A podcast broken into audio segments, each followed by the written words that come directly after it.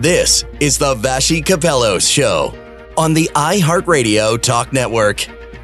Hi, everyone. Welcome to the Vassy Kapelos Show on this Wednesday, December 27th. I'm Robin Gill, sitting in for Vassy, who's on vacation this week and next. We begin with the topic that has been at the forefront for much of 2023 and weighing on the minds of so many Canadians, and that is the economy and where it's headed in 2024. All eyes will be on the Bank of Canada in the coming months and whether Governor Tiff Macklem will drop rates. In his final speech of the year, Macklem said he expected 2024 to be a transition year where the high interest rates slow down the economy and lower inflation. When we see clear evidence that we're on that path to 2%, yes, at that point it will be time to discuss uh, if and when to cut interest rates. But we're not there yet. Not there yet. That seems to be the common refrain. Joining us now is Ian Lee, is the associate professor with Carleton University's Sprott School of Business. Hi, Ian. Thanks for joining us. Uh, my pleasure, Robin. Listen, do you think the Bank of Canada has successfully accomplished what it set out to do? Um, not completely, but they certainly are going down the right road in the right direction. Um, they haven't accomplished past tense what they're they set out to do because they have not yet arrived at that two percent stated strategic objective for inflation. But let's give them credit. They we a year ago or so we were what in the around eight percent.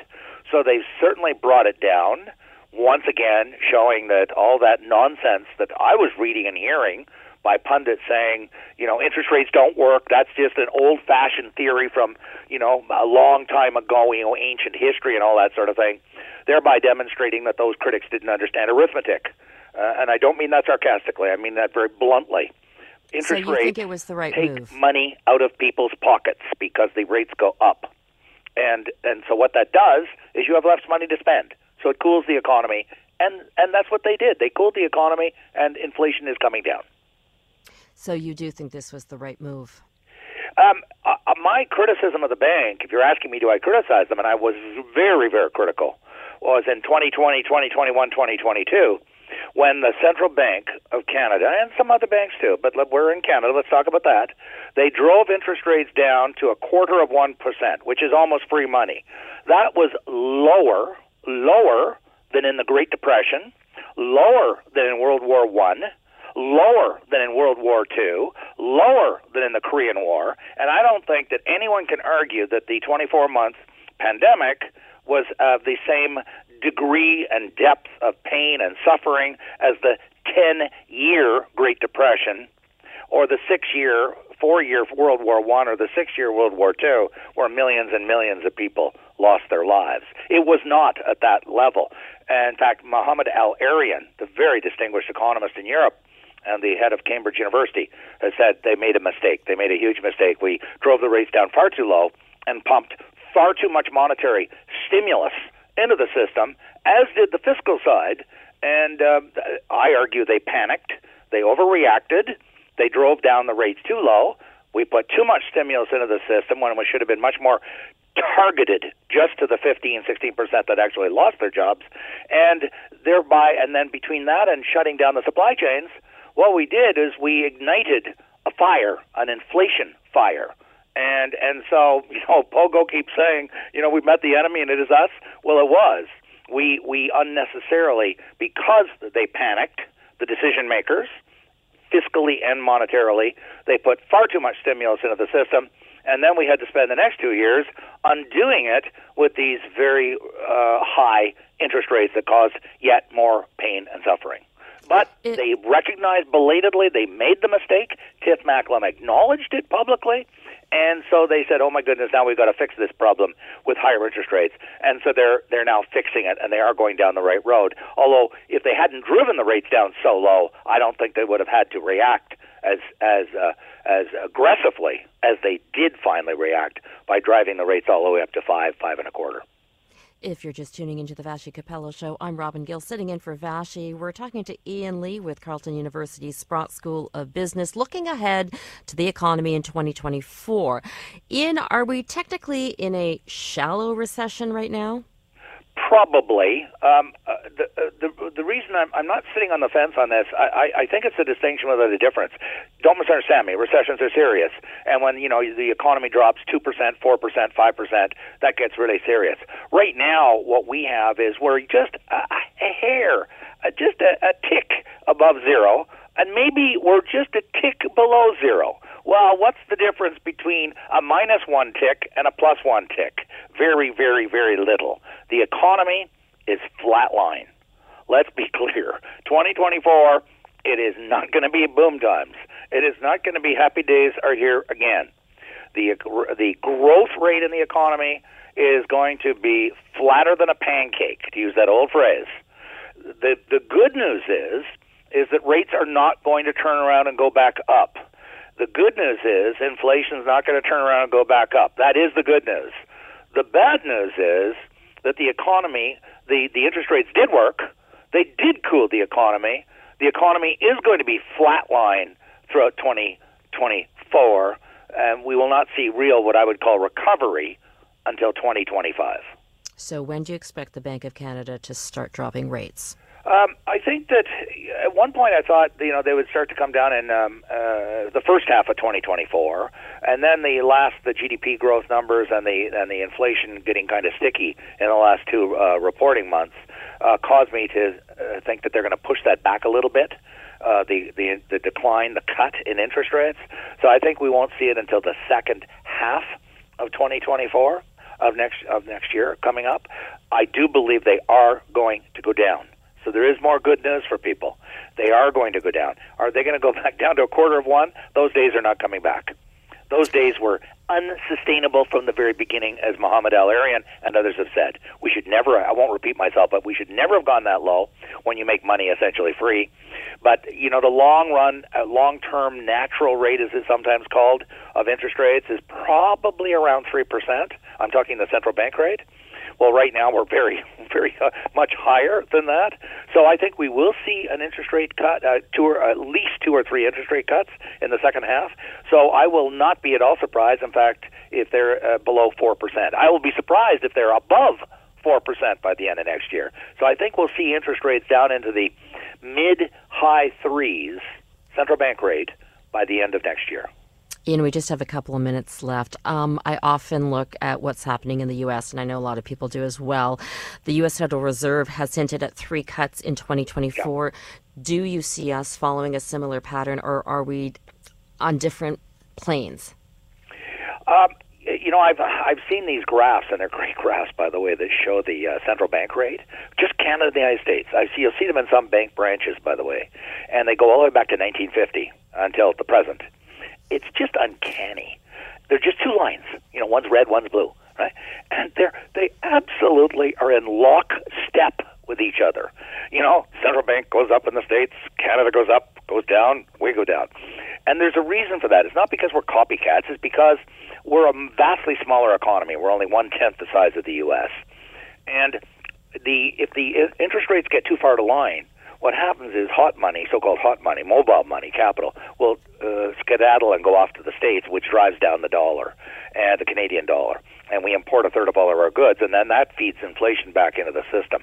For that reason, for that fundamental reason, the Canadian rate, central bank rate, is always going to be very similar, not identical, but very similar to the U.S. rate because if you let it get too far to line, it's too disruptive to the Canadian economy. And so, if they go down three point three uh, um, uh, moves uh, cuts uh, in 2024, then you can bet that we'll go down probably uh, three cuts as well. Maybe one and more, but we can't be out by two or three points between them and us.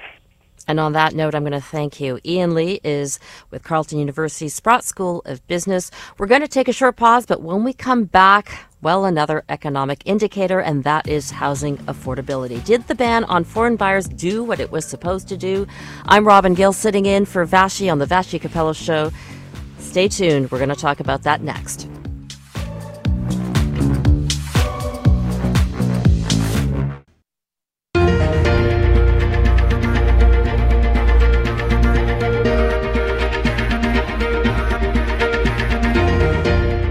Welcome back to the Vassy Kapelos Show on the iHeartRadio Talk Network.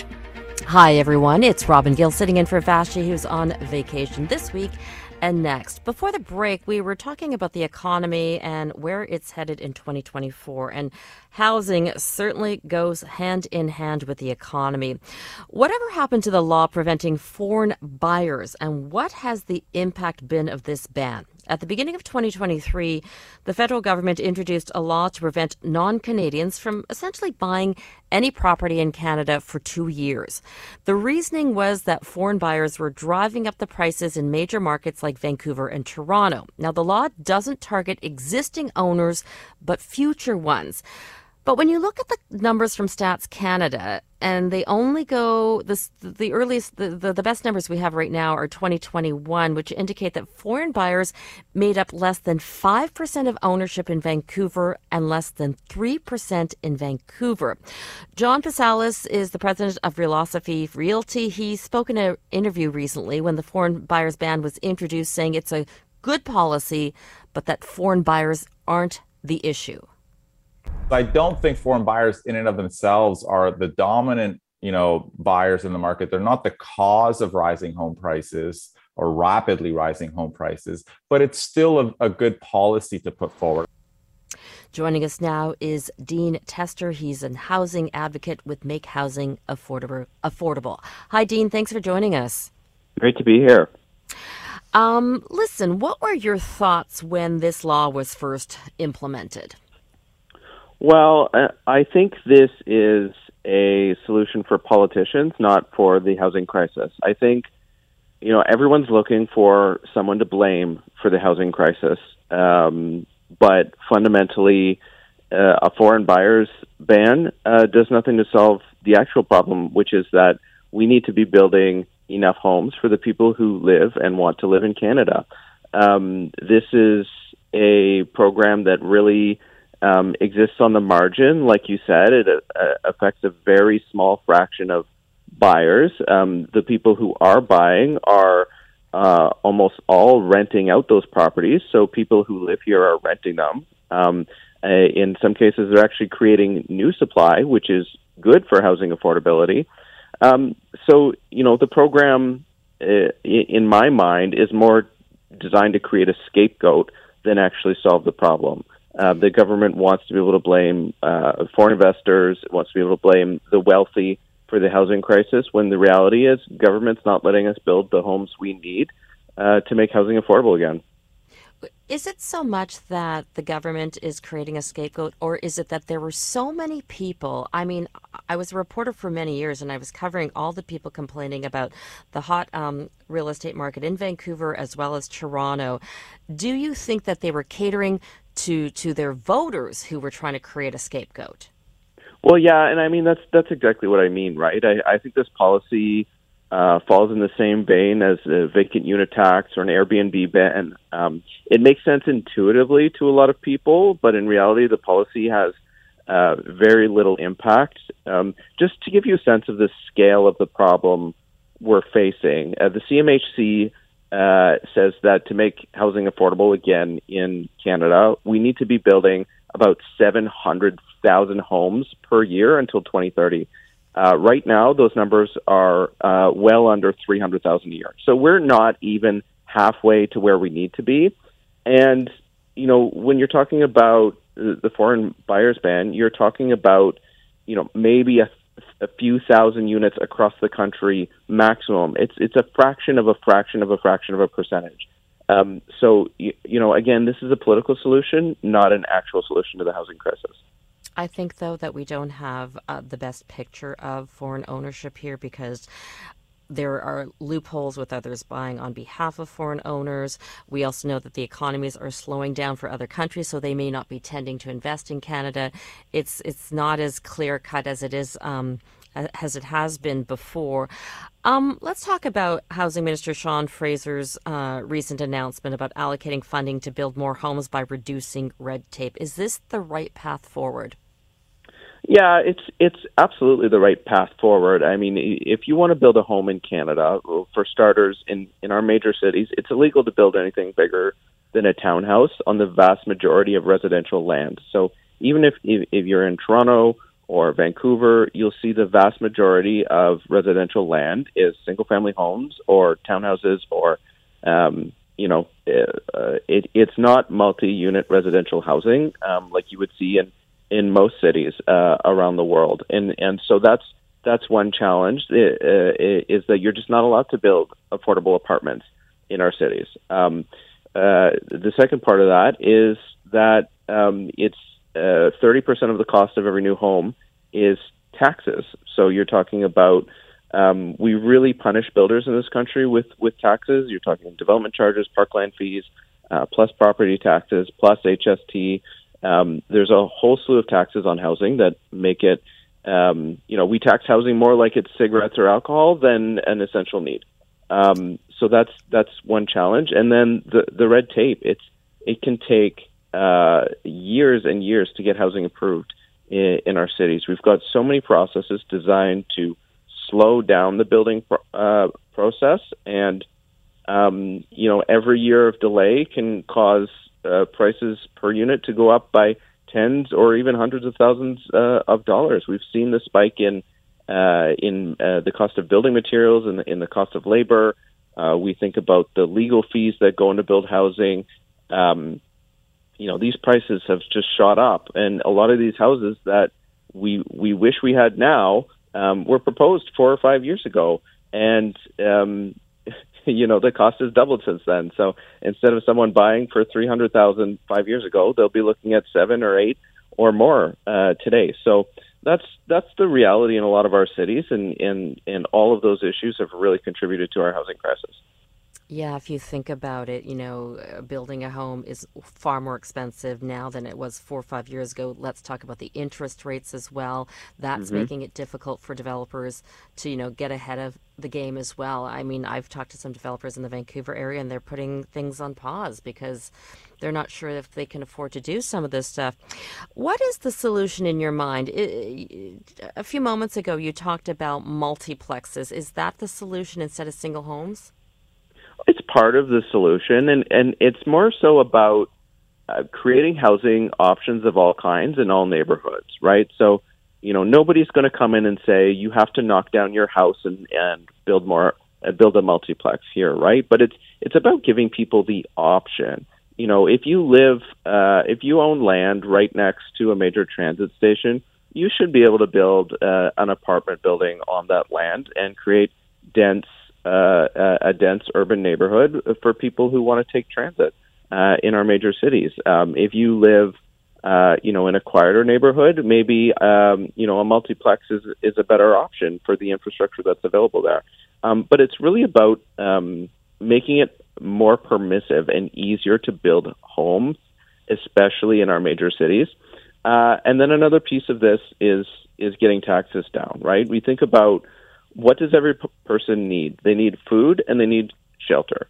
We subsidize farmers. We give them every tax break, every subsidy, every benefit, um, and that's that's great, right? And food, even though prices have, have skyrocketed, food is more affordable than it should be because we treat farmers with such respect and uh, we give them these subsidies and every benefit. Home builders, we aggressively tax them. We make it difficult to build. We treat them like alcohol and cigarettes. We've got sin taxes on housing. Uh, people need housing to live. So I, I think there needs to be a little bit of a reversal of, of the way we treat uh, the building of homes, um, especially in, in light of uh, the housing crisis. And again, you know, the important thing to remember here is just the scale of the problem we face. I, I don't think enough people realize how much trouble we're in. This problem is not getting better, it's accelerating. We're in a bit of a false lull here because interest rates have skyrocketed. So it's easy to say, oh, look, you know, the price of housing has only gone up, you know, five or 10% in the past year. That's not so bad. Well, the, co- the cost of getting a mortgage it's getting bad. Doubled. It's getting bad. Right? Dean, I, I, we have to take a break, but I, I appreciate you coming in on this Wednesday. Dean Tester is with Make Housing Affordable. Still ahead, we're going to go international and talk about the war between Israel and Hamas. Stay with us.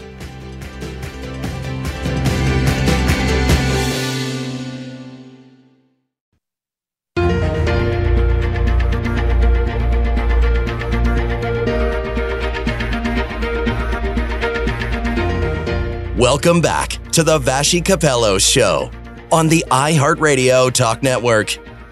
Hi, everyone. Welcome back to the Vassy Kapelos Show. I'm Robin Gill, sitting in for Vassy.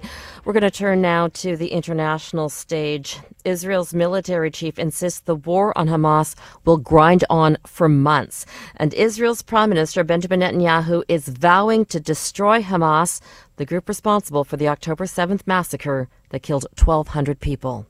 When we spoke, I expressed again our commitment, Israel's commitment to achieve total victory against Hamas.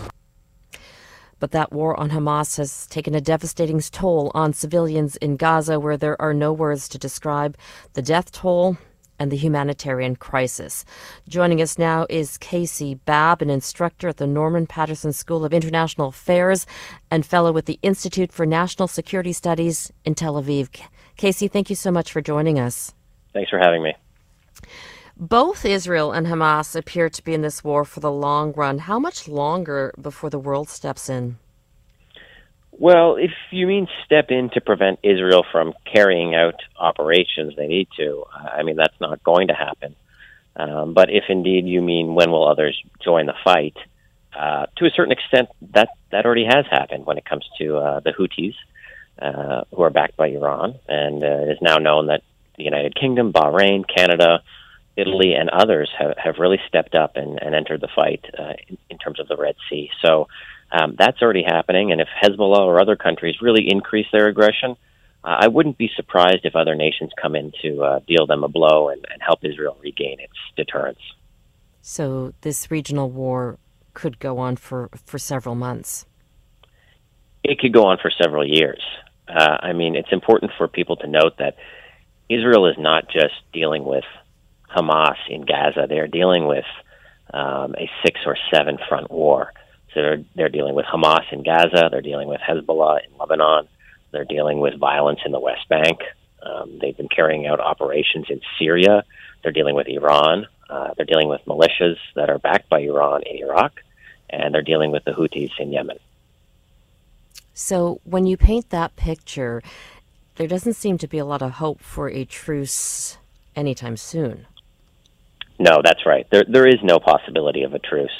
Uh, there may be a situation in the uh, months to come uh, where we see a sort of lull or a, a, uh, a quiet period, a more quiet period in terms of the uh, the fighting. But uh, we can't expect Israel to, to to make a truce with with people who are set on the death and destruction of their people. I mean, America wouldn't make a truce with Al, with ISIS or, or Al Qaeda, and so it, it, it's important for people to sort of put things in, in perspective that, you know, Israel is really the only country in history not allowed to sufficiently defend themselves and, and win a war. So um, for, for there to be anything akin to a truce, the Palestinians need to be de-radicalized and demilitarized, and, and Gaza and the West Bank in particular need to be made you know, areas of peace and prosperity.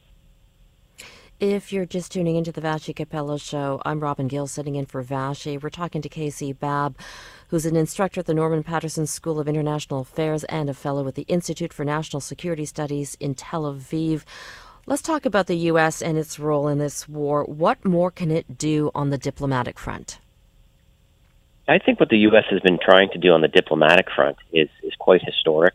Uh, I would expect them to, to maintain the pressure on on parties involved and, and to keep doing what they can to, you know, secure the release of the hostages who are still, of course, being held uh, in the tunnels of Gaza, um, and to to bring a, a, an end to this to, to the fighting, um, and of course to to help eradicate um, Hamas from from Gaza. But it's important to note, you know, many people might be wondering, well, is is Netanyahu even listening to Biden? And of course he is. They're in they're in constant talks, constant communication, but he's likely listening more to the hostile actors, state and non state, who have vowed to kill him and everyone in Israel. And I think that's probably who he's listening to most. He's take, he takes those threats very seriously, uh, as he should. And as you mentioned, he is in constant contact with Joe Biden, but Joe Biden's entering an election year and he's got his own problems domestically. Where's that? How's that going to play out?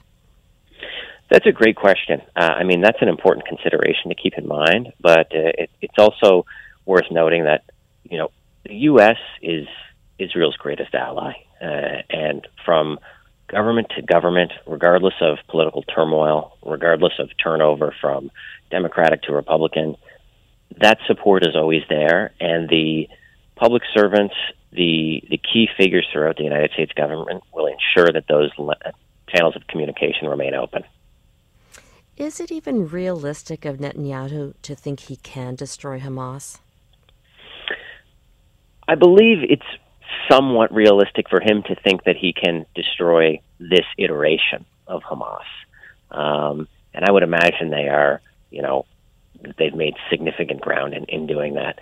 It's about removing leadership um, and removing sort of capabilities and infrastructure for Hamas. But to your question, uh, over the years, there have been various versions of Islamic terrorist groups in the region, and so that's not going to go anywhere overnight, and that's not going to happen by by getting rid of this version of Hamas. There, there will be another uh, um, group set on the destruction of Israel rather than reaching a peace uh, with the Jewish state, and and so it, it, it's difficult to say, but. Uh, uh, I think certainly Israel can expect to degrade and really diminish the capabilities of, of what, what they were able to achieve on October 7th.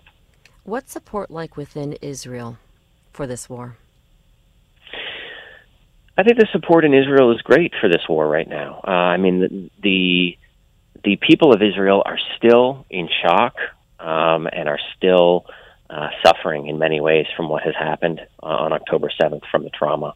Uh, there are still well over 100 people being held hostage um, by Hamas, and it is weighing a great deal on the people of Israel, uh, certainly.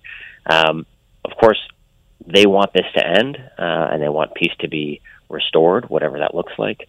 Uh, but they also know that they can't live any longer with a fanatical group, a genocidal group of terrorists at their doorstep. It's just not, it's not possible. And you know, I think Israelis at this point in time, and for the last several years, uh, several decades indeed, you know, would rather be condemned than pitied. Um, uh, Israelis know all too well um, what it means to be pitied and, and, what that situation looks like for Jews worldwide. Casey, this uh, this is very devastating. This war, I mean, with the loss of life, uh, you know, at some point, though, isn't there going to be pushback against Israel? I think there already has been a great deal of pushback. Um, uh, it's a very precarious situation that Israel is in. Um, you know, the casualties are, are high, but it's it's it's very hard to differentiate civilian casualties from um, from militarized casualties, um, from from legitimate casualties. You know, when you have people running around in t-shirts and jeans with uh, AK-47s and RPGs, well, who's doing the counting? Uh, what lines do those? Who, who determines what those lines look like? Um, all of these figures, it's important for people to remember, are coming out from the authorities, the Hamas-run authorities. So it would be like getting uh, civilian casualty figures from from ISIS. I mean, I'm not sure the numbers are always as as credible as as they're made out to be. Um, but of course, they they are horrendous, and war is hell. All war is hell, and unfortunately, large scale civilian casualties that that is part of war. What about the financial means to keep this war going? Is that going to run out? Um, I wouldn't imagine that this the, the financial means would run out. Uh, Israel has been in, in uh, um, worse situations before, uh, and, and indeed incredibly uh, devastating and uh, drawn out situations before, from Ford 1948 to 67 to 73 uh, to you know the first Intifada, the second Intifada. They have um, reserves in place, and they have allies in place who are who are there to, to, to step up and help out. And they'll keep this fight going as long as they need to to secure to secure their area. Okay, Casey Babb, thank you so much for taking the time to speak with us. We're going to take a short pause, but when we come back, we're going to talk about the Rose Bowl parade in Pasadena, California. We'll explain when we return.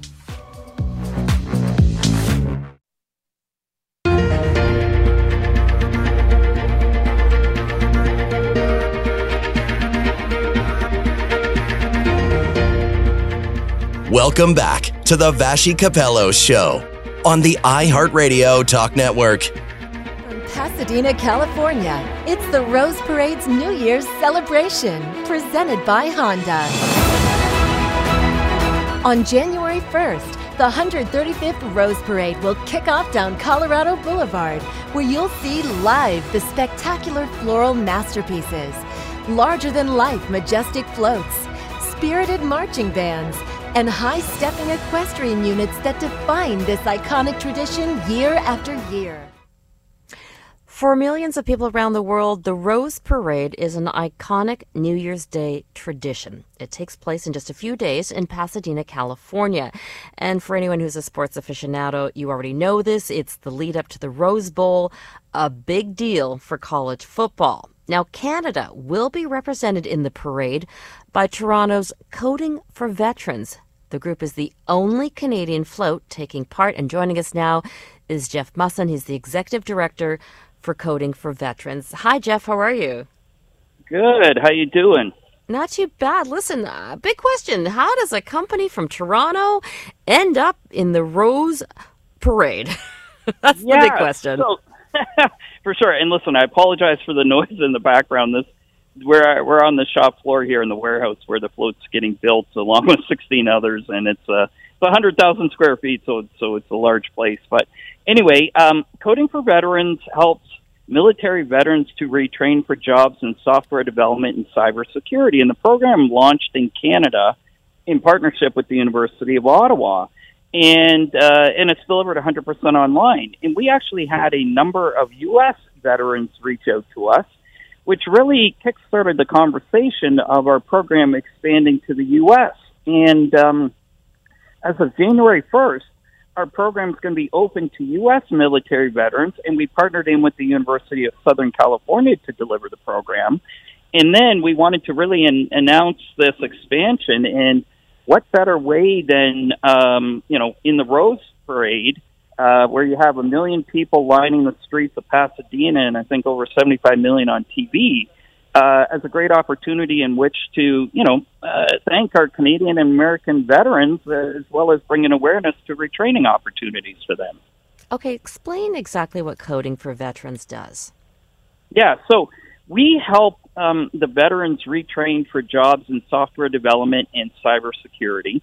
The program is uh, for veterans in Canada that qualify uh, 100% uh, free through their va- uh, Veterans Affairs Canada Education Transition Benefit. And the jobs um, in Canada, there's over 175,000 IT jobs that are going to go unfilled in the next 12 to 18 months, and you know similar numbers same ratio in the U.S. and and it provides a great opportunity to transition from deployment to employment, as we like to say. How difficult is it for veterans to transition from being in the military to this kind of work? Is, or is there something that they have in common that it actually is an easy transition? Yeah, so when, you know, again, another thing that veterans have said is that, you know, it's almost like they're going from serving on the battlefield to now serving in cyberspace. And the program can be completed in as little as six months. Uh, there are industry certifications that they rate as part of the cyber program or as part of the software development. And quite frankly, that is what um, employers are looking for. And I can tell you the average salary of people coming out of our, our program is between seventy-five and eighty-five thousand a year. And so um, we assume military veterans have minimal technical background we're really tapping into those soft skills that they've learned, you know, like the leadership, the teamwork, the attention to detail, and then partnering, obviously, in Canada with the University of Ottawa in which to retrain them for these IT careers. Yeah, so it started off in Ottawa, and now you're expanding to the U.S. What brought that on? Yeah, so in the U.S., you know, it's really our partnership with the University of Southern California, which is taking the same program that we have in Canada and, uh, you know, bringing it to American veterans. And, you know, what better way to honor someone's service than providing them good careers? What kinds of veterans would qualify? Is it someone who's been on the battlefield? Is it someone who has more technical um, engineering skills? Uh, you would actually be surprised. The largest cohort that we draw from in the military is infantry and artillery. And people, you know, at first they kind of question it, but when you look at it, it, you know, if someone, for example, is a pilot in the Air Force, their, um, you know, their civilian equivalent is being a pilot for a commercial airline. When you're in infantry and artillery, there really isn't a civilian equivalent. So what our program does is it takes those technical skills that they've learned in the military and provides a pathway in which to civilianize that for jobs that are in demand. And like I said, in in the cyber and software development area, uh, they're plentiful in Canada and obviously in the U.S. as well. Jeff, you started this program four years ago. How many veterans do you think have gone through the program in Canada, and how many do you expect to go through the U.S.? Uh, yeah, so with the program itself, um, you know, it, it really builds upon a lot of their skill set that they've learned uh, throughout their um, throughout their military career, right? And so with us, it becomes um, you know just kind of a natural progression for their um, you know uh, after serving know our country. What better way to honor that service than providing good paying uh, quality jobs? And you say that there's a talent shortage in, in cybersecurity. Yes, and um, I'm sure you're well aware of all the, um, uh, you know, the cyber hacks and everything that are happening out there. That the demand for the cybersecurity and finding qualified cybersecurity specialists is really um, hard. There, there are more job openings than there are people to fill them, and unfortunately, that is continuing on as more and more cyber attacks become prevalent in our economy. So, job security and a long career in this area is something that you know uh, graduates of our program can actually look forward to. Now, this may be coming out of left field, but how does AI play in all of this? Uh, does that potentially take away jobs? Uh, can you repeat that question? there, there, AI, artificial intelligence, how does that play into this? Could that potentially take away jobs in cybersecurity for, for veterans like the ones you're training, or could that actually supplement and help them? No, not really. In fact, AI and all that will actually complement um, the skills of uh, people in our military, uh, you know, in our program, because you still need people to analyze the data that AI, you know, will generate. And there's still cyber skills that really have to, um, you know, identify. When you look at it, AI helps to narrow down the focus of, and look for where the hack has happened, right? Where before you were 100% reliant on, you know, humans to try and determine that. What computer and AI and machine learning are able to do is really narrow down where the humans should be looking. So it, it's very much complementary versus um, you know uh, being a competitive threat. All right, Jeff, thanks so much for taking the time to speak with us. Jeff Musson is the executive director for Coding for Veterans. He's right now in Pasadena, California, getting ready for the Tournament of Roses parade. We're going to take a short pause, but when we come back, we're going to talk to our panel, and they're going to weigh in on the big stories of 2023, as well as looking at the priorities of all the political parties. You're listening to the Vassy Kapelos Show. I'm Robin Gill sitting in.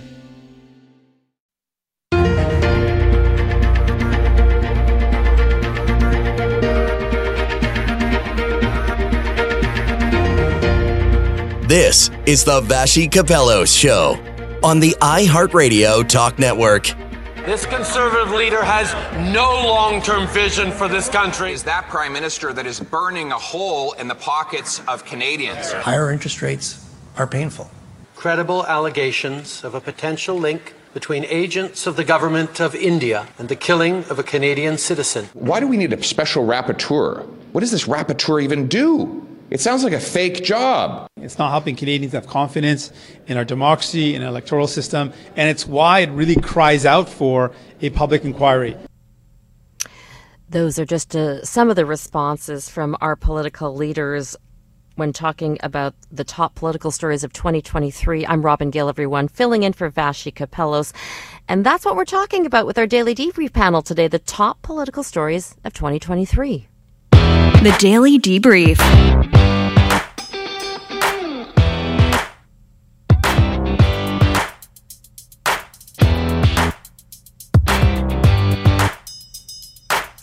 Joining us for our panel today Chris Day, President of Winston Wilmot, Jason Lietaer, President of Enterprise Canada, and Laura Peck, Vice President of Transformational Leadership Consultants, Fellow in the Riddell Masters of Political Management at Carleton, as well as teaching an MBA program at Shannon School of Business. Happy holidays, everyone. Thank you so much for joining us.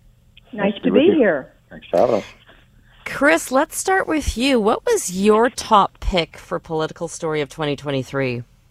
Well, it has to be what everyone in my circles was talking about, and that is the cost of living and affordability. Um, you know, this this was a very real pocketbook issue that spilled over into the top political issue uh, of the year, and um, you know, to the, to the winner goes the spoils, right? Um, the people who tapped into that most authentically and most uh, early, um, I think, ha- have reaped the benefits of that being the case, and um, and I think that that has to be unquestionably uh, the Conservative Party under under Pierre Poilievre. Jason, what do you think is the top story of 2023? I think the um, the possibility that Mr. Trudeau, who's had a number of lives, um, you know, politically, um, is is a, looks a lot more vulnerable than he used to be. Right? I mean, I think the top story has to be about the top the top job, the top government, the federal stuff. Uh, the prime minister has looked at times lost and at times sort of disillusioned, at times angry, and at times just sort of rudderless. And I'll just say, from you know, to, to Chris's on housing specifically, right? Whether it's cost of living, the cost of gas, all that stuff, but on housing specifically, you know, you know, they've been in power for years. I've really heard them. I think as people have lost a lot of hope and a lot of optimism, and and um, I think the, the the fact that he's really politically vulnerable in a way that he wasn't before or hasn't been before, you always sort of figure, well, he probably figure out a way to pull it out. I think most average Canadians might have thought that uh, up until now, and I think most Canadians probably think he's done. I'm not saying he's necessarily done. I'm saying, you know, I'm a conservative. I wouldn't mind if he was done, but I'll just say that I think a lot of Canadians probably think he's done, and I think that's the top political story of the year. Oh, that's going to be my next. That was going to be that's going to be a question I want to talk about in the next segment. So let's let's hold on to that thought because I want to get to Laura. Laura, what is your uh, top political story of 2023? The rise of Pierre Poilievre in the polls has been astronomical to the point where liberals who hate to lose, even at the very top level, even they are saying that the prime minister has got to go he himself is saying that he's not taking that walk in the snow, that he really likes the big challenge that is there. However, if history teaches us anything, that you do not announce you're leaving until you are absolutely going to leave. And way back in the day when I was a young staffer, um, you know, and I made my share of mistakes, but even to have a conversation with his father uh, about stepping down was you, you just couldn't have that conversation.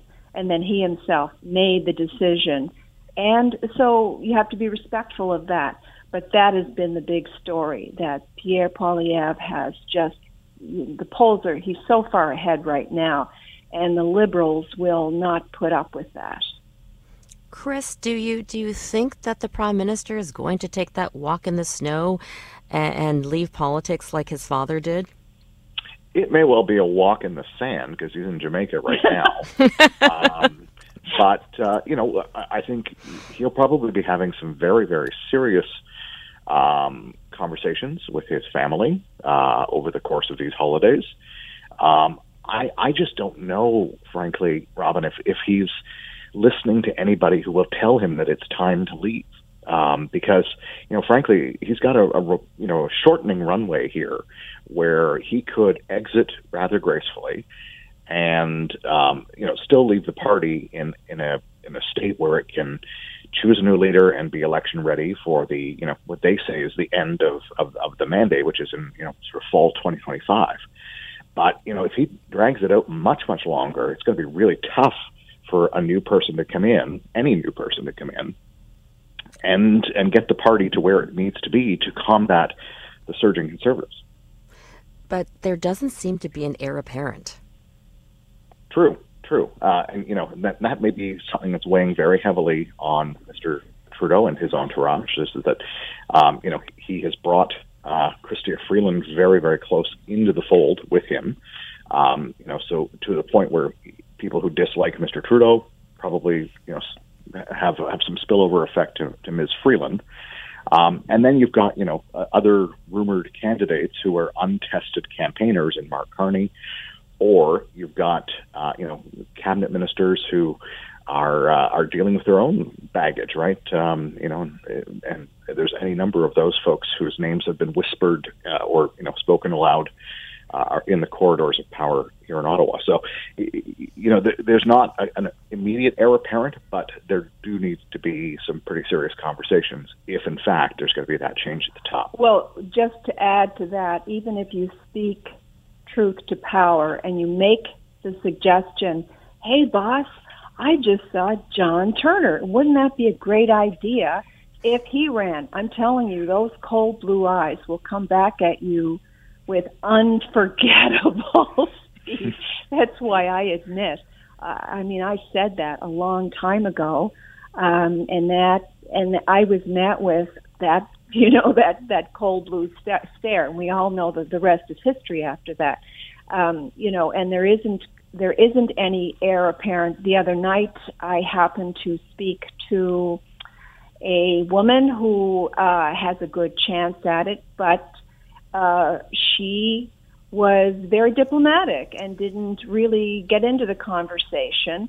So those conversations of an heir apparent, uh, it's very difficult for them to fundraise, for them to sell memberships, all of the above. So it, it makes life very complicated for the liberals. Absolutely. Uh, Jason, I want to talk a bit about polling for Pierre Poilievre. Is this lead sustainable if we don't have an election this year? It'll go up and down, no doubt about it. Um, there'll be some blips. He'll have some bad days. He'll have some bad weeks. He's been remarkably consistent in terms of his messaging, which I think is is probably something that is has really look. And I think if um, you know if you look at um, the things that he's done well. Um, they're actually, even though him and Trudeau are completely different people, probably one of the reasons mm-hmm. why Trudeau Trudeau wants to hang around is he hates him. You know, he dislikes him, and vice versa. The two the two men have some serious animosity. I will say what, what Pierre has built so far which is like a complete change from the last guy, which is what Trudeau had in 2015, and and sort of he talks differently. You know, Trudeau talks in paragraphs. Um, uh, uh, Poilievre speaks in bullet points. You know, he's he's he gets to the point immediately. He generally answers the question. He might not answer, you know, agree with his answer, but he generally sort of, you know, says real words in response to a question. Trudeau, it reminds me of the Trudeau 2015 campaign, and we'll, a lot lots of water still under the bridge, but we'll have to see how that goes. But like, it reminds me of a complete change from the last guy. Harper was boring. Trudeau was exciting. Um, you know, people were tired of Trudeau. They thought, or of Harper. They thought he was a bit mean. Trudeau came with sort of sunny ways. I'm going to be really nice. Poilievre is sort of like. Can, can you hold that thought, Jason? Because we have about 10 seconds left and we got to cut to a break. But I, I do want to continue this conversation. So stay with us. We're going to continue with our daily debrief panel. I'm Robin Gill sitting in for Vassy Kapelos. We're taking a very short break. Stay with us.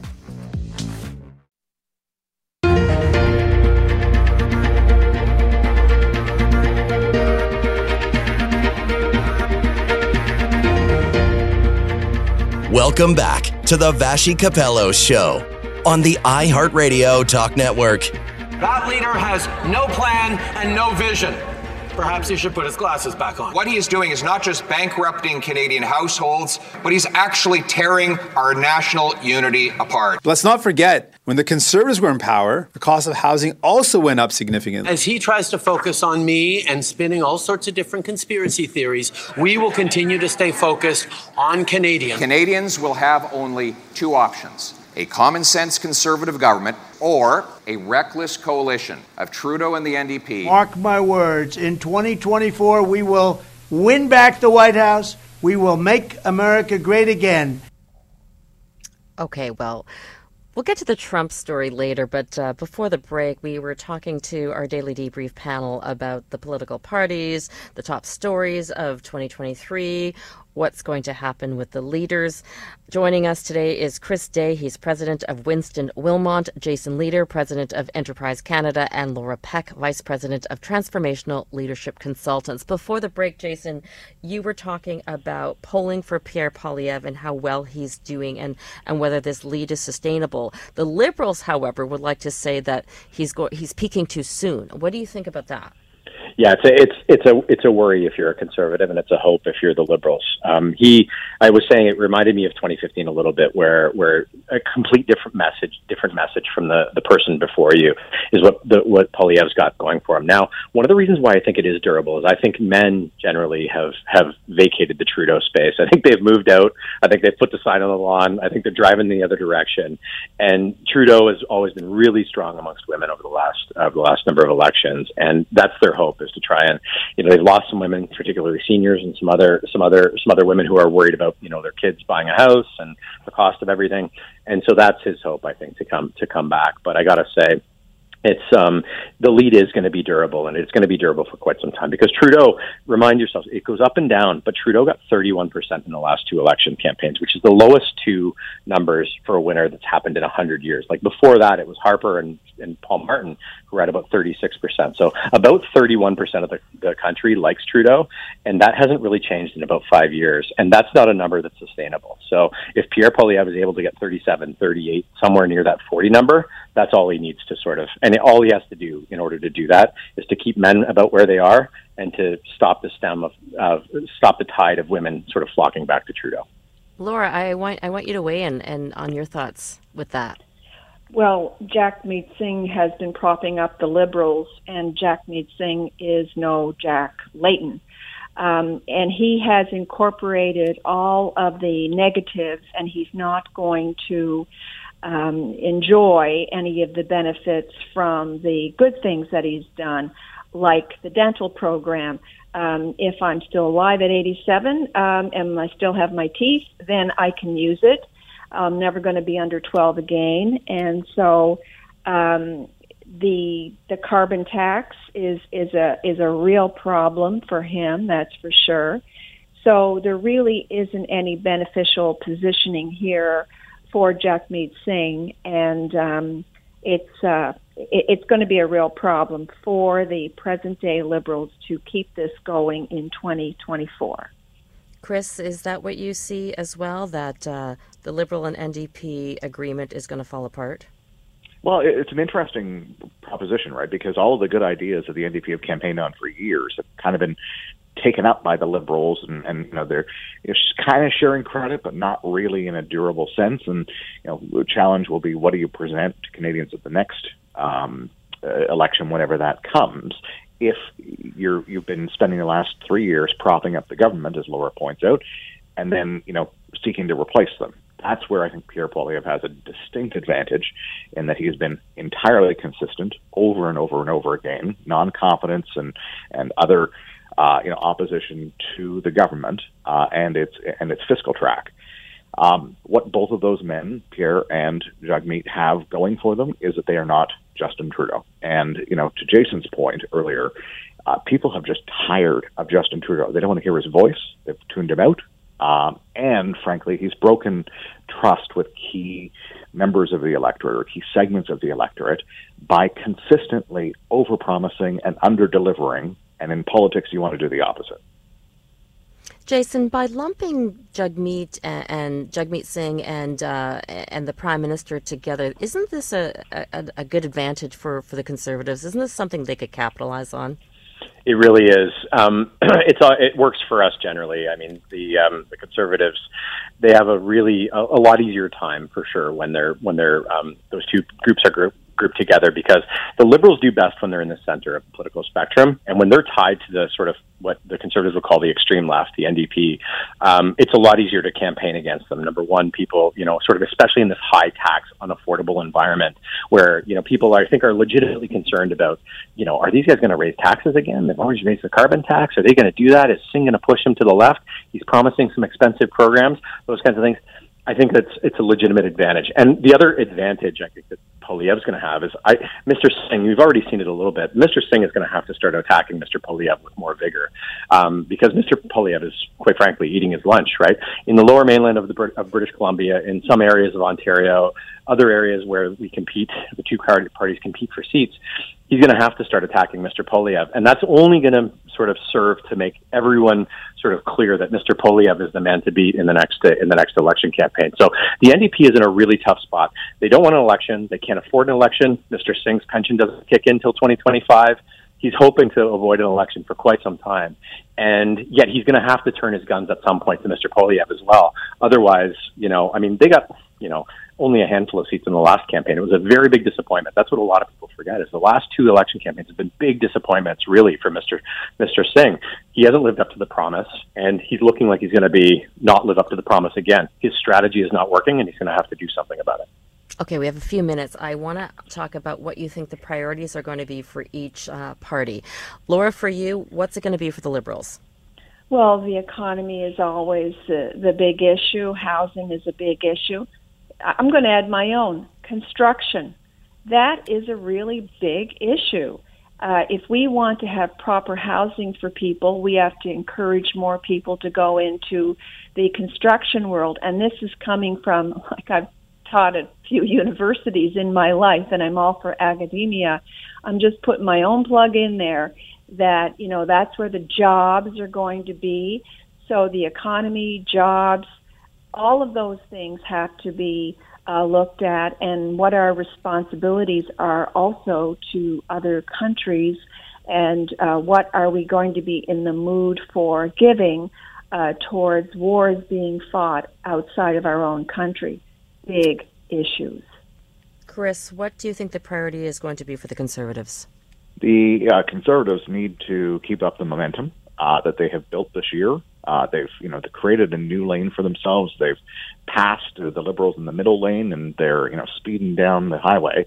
Uh, but they need to keep up the momentum. And they need to keep tanking the gas. And they need to start putting some ideas um, out there front and center, um, as a, in contrast to the incumbent government. Um, Justin Trudeau uh, is is looking increasingly tired. Um, you know, they they every time he's out, they get you know off message by events of their own making. You know, all the housing announcements of this fall have been overtaken by the fact that uh, you know immigration to this country has increased to a point where all of the newcomers just this year alone have taken up all of the future year announcements that have been made on housing in the last few months. Um, so you know th- there has to be that that delivery versus promise.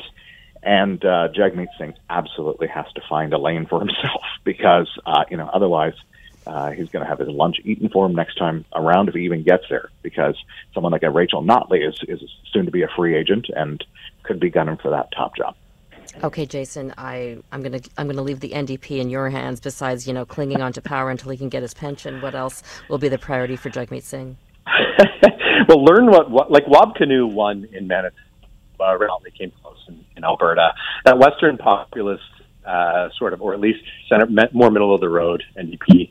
Uh, you know, he's going probably should be his priority. His policy priority is going to be pharmacare. He's he's he's let everybody know that that. I don't think that's the right thing. You know, like 75, 80 percent of Canadians already have okay pharmacare coverage, and I think he's going too all in on something like, like that. So he's got to fight for relevance, and he's got to. Well, the music is rolling, which means we have to cut you off, and I hate cutting you off, but it's been a great discussion. We're going to take a short break, and we'll be back.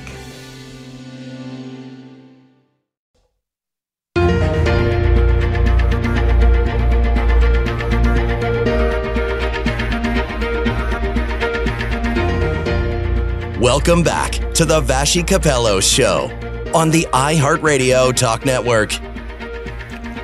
Welcome back to the Vassy Kapelos Show. I'm Robin Gill, sitting in for Vassy. Well, here is a very heartwarming story. 25 years ago, Narinder Badh gave her kidney to her husband, Gurdale. He was born with only one kidney, unbeknownst to him, and only discovered that when that kidney started to fail and she stepped in. They had a very complex situation because they had young children at the time. She was a teacher who had to use up her vacation and sick leave to do this. He's a self employed realtor, so they had to limit their income. And we want to hear about their story and how it all began. They join us now from Richmond, BC. Thank you so much for joining us. Good morning, Robin. Thank you for having us. Good morning. Gerdale, Gerdale, why don't we start with you? What was your daily situation like when you realized your kidney was failing? Um, well, the fear factor as to see what's what's coming and uh, you know not knowing a whole lot about it.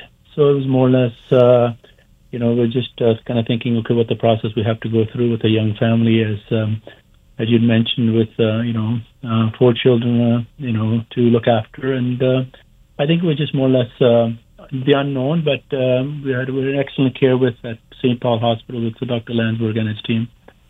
What options did you have at the time? Did they say you needed a, a transplant immediately? Um, was there someone who could help you before your wife could help you? Well, you know, and um, when I went see, you know, they basically prepared me, said, you know, you, your kidneys are failing and uh, you got to go on dialysis, which is my at that time my uh, kidney function was around twenty percent.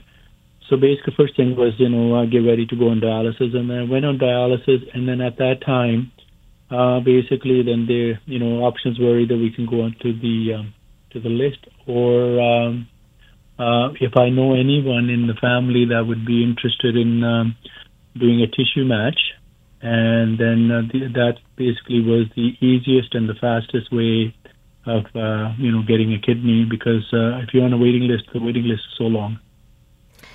Narinder, did you have any trepidations doing this? Uh, no, none at all.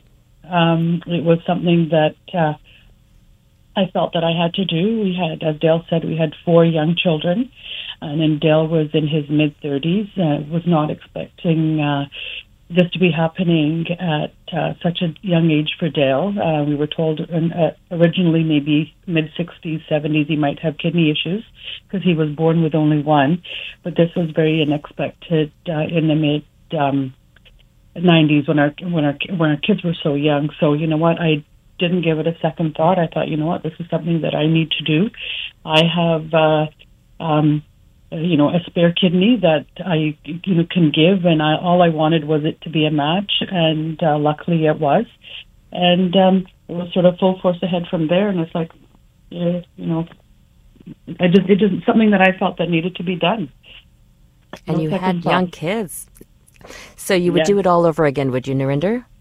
Of course I would. I, yeah, without even a second thought. I without consulting anybody. It was just something that you know what, if if I can, it was it's a, it was a matter of um, you know saving my husband. I don't think you know it's like something that just I, I knew I had to do it, and I wasn't afraid, and I just went. You know what, it's you know medically we're so fortunate you know that all this is medically possible, and uh, yeah, so Robin, if I may add, even the the social workers at the hospital, the doctors, they were always, you know, just asking, "Are you sure? Are you sure?" But uh, she was, you know, dead set on, uh, you know, moving forward and uh, getting the test done. The closer we got to the match, and more excited actually she was that uh, that she was a match. I think your story is wonderful, and I, I'm sure that you know your marriage is even stronger because you, you share this kidney, um, so to speak. But what what would you like to see more of? Would you like to see more living donors? And what do you think are the barriers that are holding people back? Narinder, why don't we start with you? Um, okay, so you know, for us, because you know, we just celebrated this year our 25 year kidney transplant anniversary. So we have a kidney transplant anniversary and we have a wedding anniversary. So we're lucky to have two anniversaries a year. So we just celebrated our 25th, and you know what? I think our main thing is one that you know um, you can survive very easily on a single kidney. I don't feel that my health is um, is any different than it was before. I don't feel any different.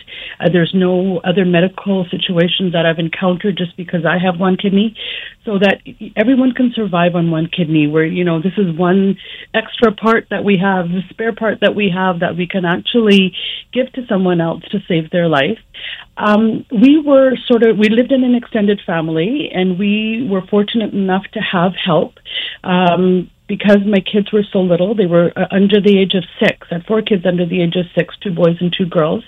Um, and my sister-in-law took time off work as well to take care of the kids while we were in the hospital. So it was. Uh, I took an unpaid leave from work, and because we were in an extended family situation, it worked out. But most people are not um, in that situation, and we don't want the obstacle of finances to deter anybody from not donating a kidney. Um, so we just want to encourage uh, businesses, companies, everyone to adopt their Circle of Excellence work leave policies to cover their employees so that whoever wants to be a living donor can without having the um, financial burden because it is a, it's a long recovery process. Um, and you do have to be you know off work but financially it's something that you have to you know you have to you know manage and work out. And we were fortunate enough to live to live you know 20 minutes from St Paul's Hospital but people have to come from all over the province um, and to first of all come here and to have accommodation here and recover here. It's a huge financial um, it's a huge financial stress. But if you know employers can take some of that stress off by um, paying employees while the while they are away, um, I think it's a long in the long term. It's um, you know it's a win-win situation for for everybody because if we can get people off uh, a transplant list. Uh, by having uh, you know living organ donors, I think that's going to uh, you know it's a win-win situation for everybody. Gerdale, I know that you advocate for more people to be living donors, and, and you too are asking companies to change their policies to ensure wages are paid, and so that people don't have to use their vacation pay or their sick leave, that um, that they that they are still paid. Tell us more about that. I think it's very, very important for the employers to realize that they, you know, I mean, employers, um, you know, they cover all other incidentals, you know, if somebody's hurt or they're sick, but this is something that's a life changing. Um, um, you know, that somebody is willing to do that, uh, you know, donate to someone, and then the last thing that they should be thinking about it is that okay, how am I going to make my mortgage payments? How am I going to, you know, put food on the table for my family while I'm, you know, uh, recovering from this? So I think if we can get uh, the employers to do that, in the long run, like Narinder said, it's it it'll be a less burden on the uh, medical system. It'll be, um, you know, the person can have a normal life. Like after the uh, the transplant, I still remember like uh, waking up and my body felt cold. Before it was my temperature was blood pressure was so high. So, you know, getting back to normal because the dialysis, from what I've been told, is but does about fifteen percent of what a normal kidney does. So you can imagine, you know, you're dragging yourself all day and but if if you can have that, and the employers can, and it, I think it's a lack of un, uh, knowledge. People don't know; they're not aware of it.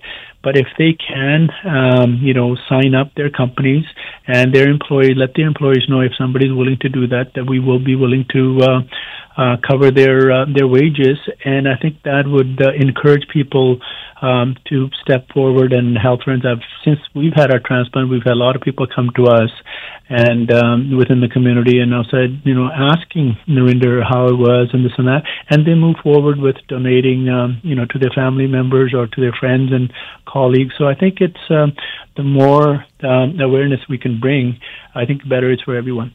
Okay.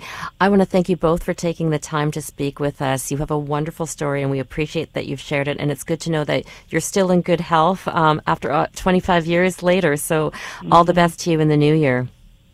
Thank you yes. so much, Robin, and all the best to you. And uh, thank you for giving us the time.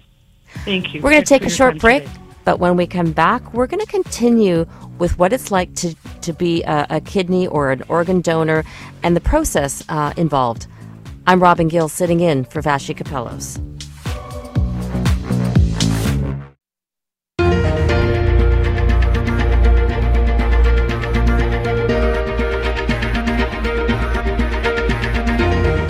Welcome back to the Vassy Kapelos Show on the iHeartRadio Talk Network.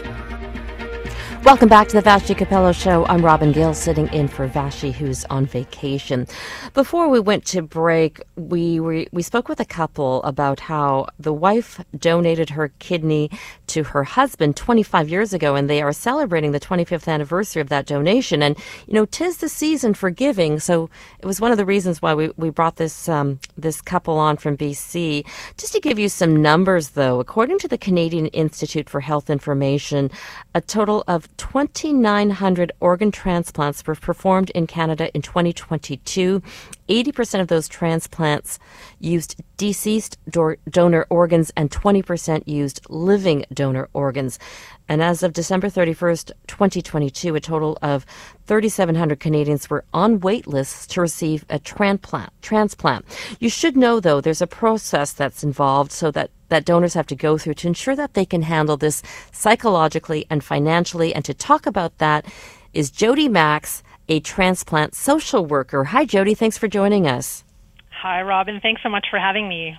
First of all, how do you help patients make sure they're comfortable with, with this living donor situation?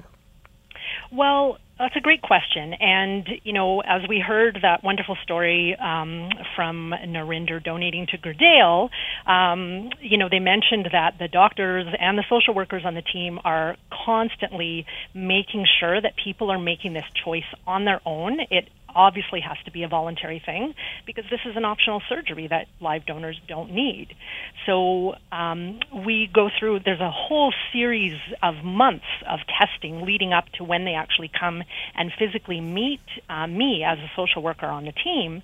And during my time with them, I'm having extensive conversations about why they want to do this, why they want to put themselves through a surgery they don't need, um, and making sure that they have the support they need in place, that they're emotionally ready, and that financially they can handle doing this and taking the time off. And um, of course, finances are a barrier, as we heard um, already, and, and we know. So um, what we, do you what do you tell them? What do you tell them when it when you talk about the the financial barriers? Well, you know, it, people do have to be able to take time off for a good recovery and they need to be able to take enough time. And everybody's individual about how they recover but most people need a good 6 to 6 to 8 weeks off to recover. And there are some people who can't proceed with donation because they can't afford to take that time off. So of course we really want to encourage more companies to offer the paid donor leaves that we heard um, Narinder and Gerdale talk about with the Living Donor Circle of Excellence. And now the Living Donor Circle of Excellence program is a program to really recognize companies that provide paid time off for a living donor. And it's a partnership between the Kidney Foundation, the Canadian Society of Transplant, as well as the American Society of Transplant. Um, and you know, as you, you, just oh, sorry, go ahead, Jody. That's okay, Jody. Do you think that's enough? Uh, you know, it's a voluntary program. Do you think that more needs to be done to encourage this? And we should mention that this is only in BC. Well, the Living Donor Circle is actually Canada and American wide, so it's it's not just in BC, um, but it's basically the program is done to encourage. So yes, we do want to encourage more companies and businesses to offer paid donor leaves because that can make a huge difference.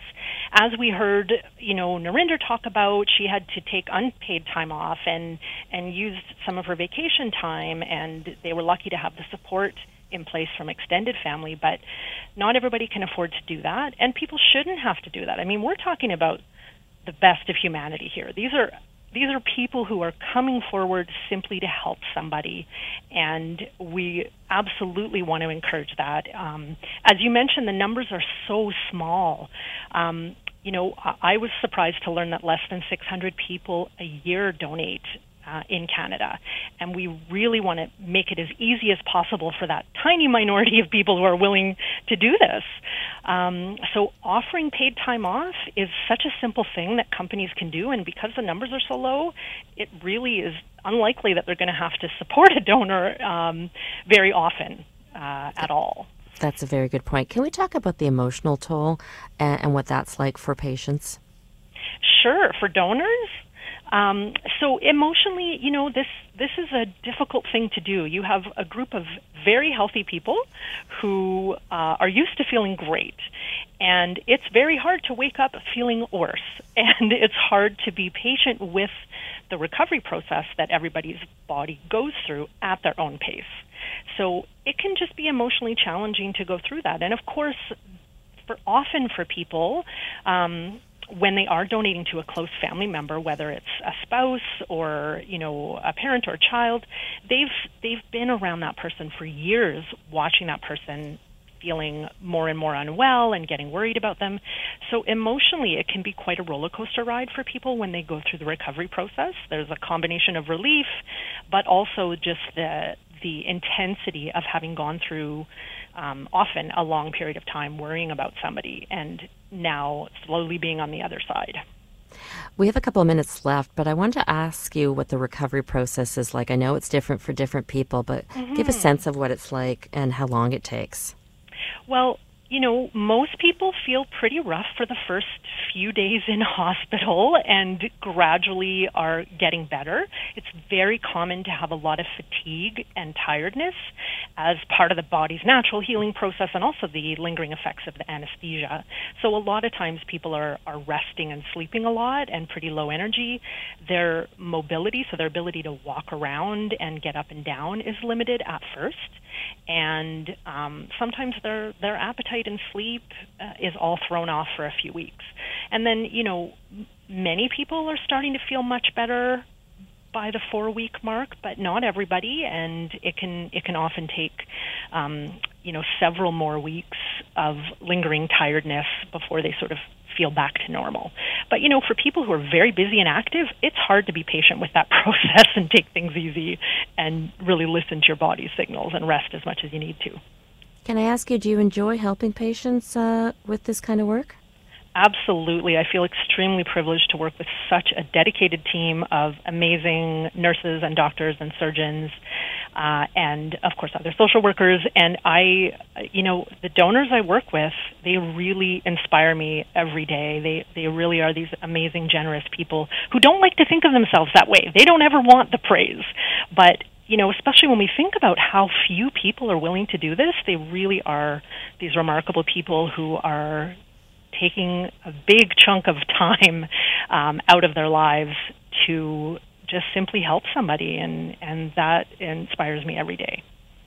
Jody, I want to thank you so much for taking the time to speak with us. Um, you've given us a lot of information, and um, I'm sure that uh, I hope that this inspires other people to to perhaps uh, donate uh, in in the new year. Thank you so much, Robin. It's been a real uh, honor to be here and to be part of this program. And for anybody who may be interested in finding out more, please do check out uh, your local Kidney Foundation website. Thanks so much. Jody Max is a transplant social worker. Thank you so much for your time. If there's anything you want to hear back on this show or catch an interview you may have missed, you can listen to the Vassy Kapelos Show podcast. You can find that on your iHeartRadio app, Apple Podcast, Spotify, or wherever you listen to your podcasts. And you can subscribe to our show to keep up with all the latest news you need to know. You can also follow us on Twitter. I want to thank very much the producers Noah Wachter and Stephen Ellsworth who've helped create this magic on this show and worked so diligently behind the scenes. Until tomorrow, have a great day.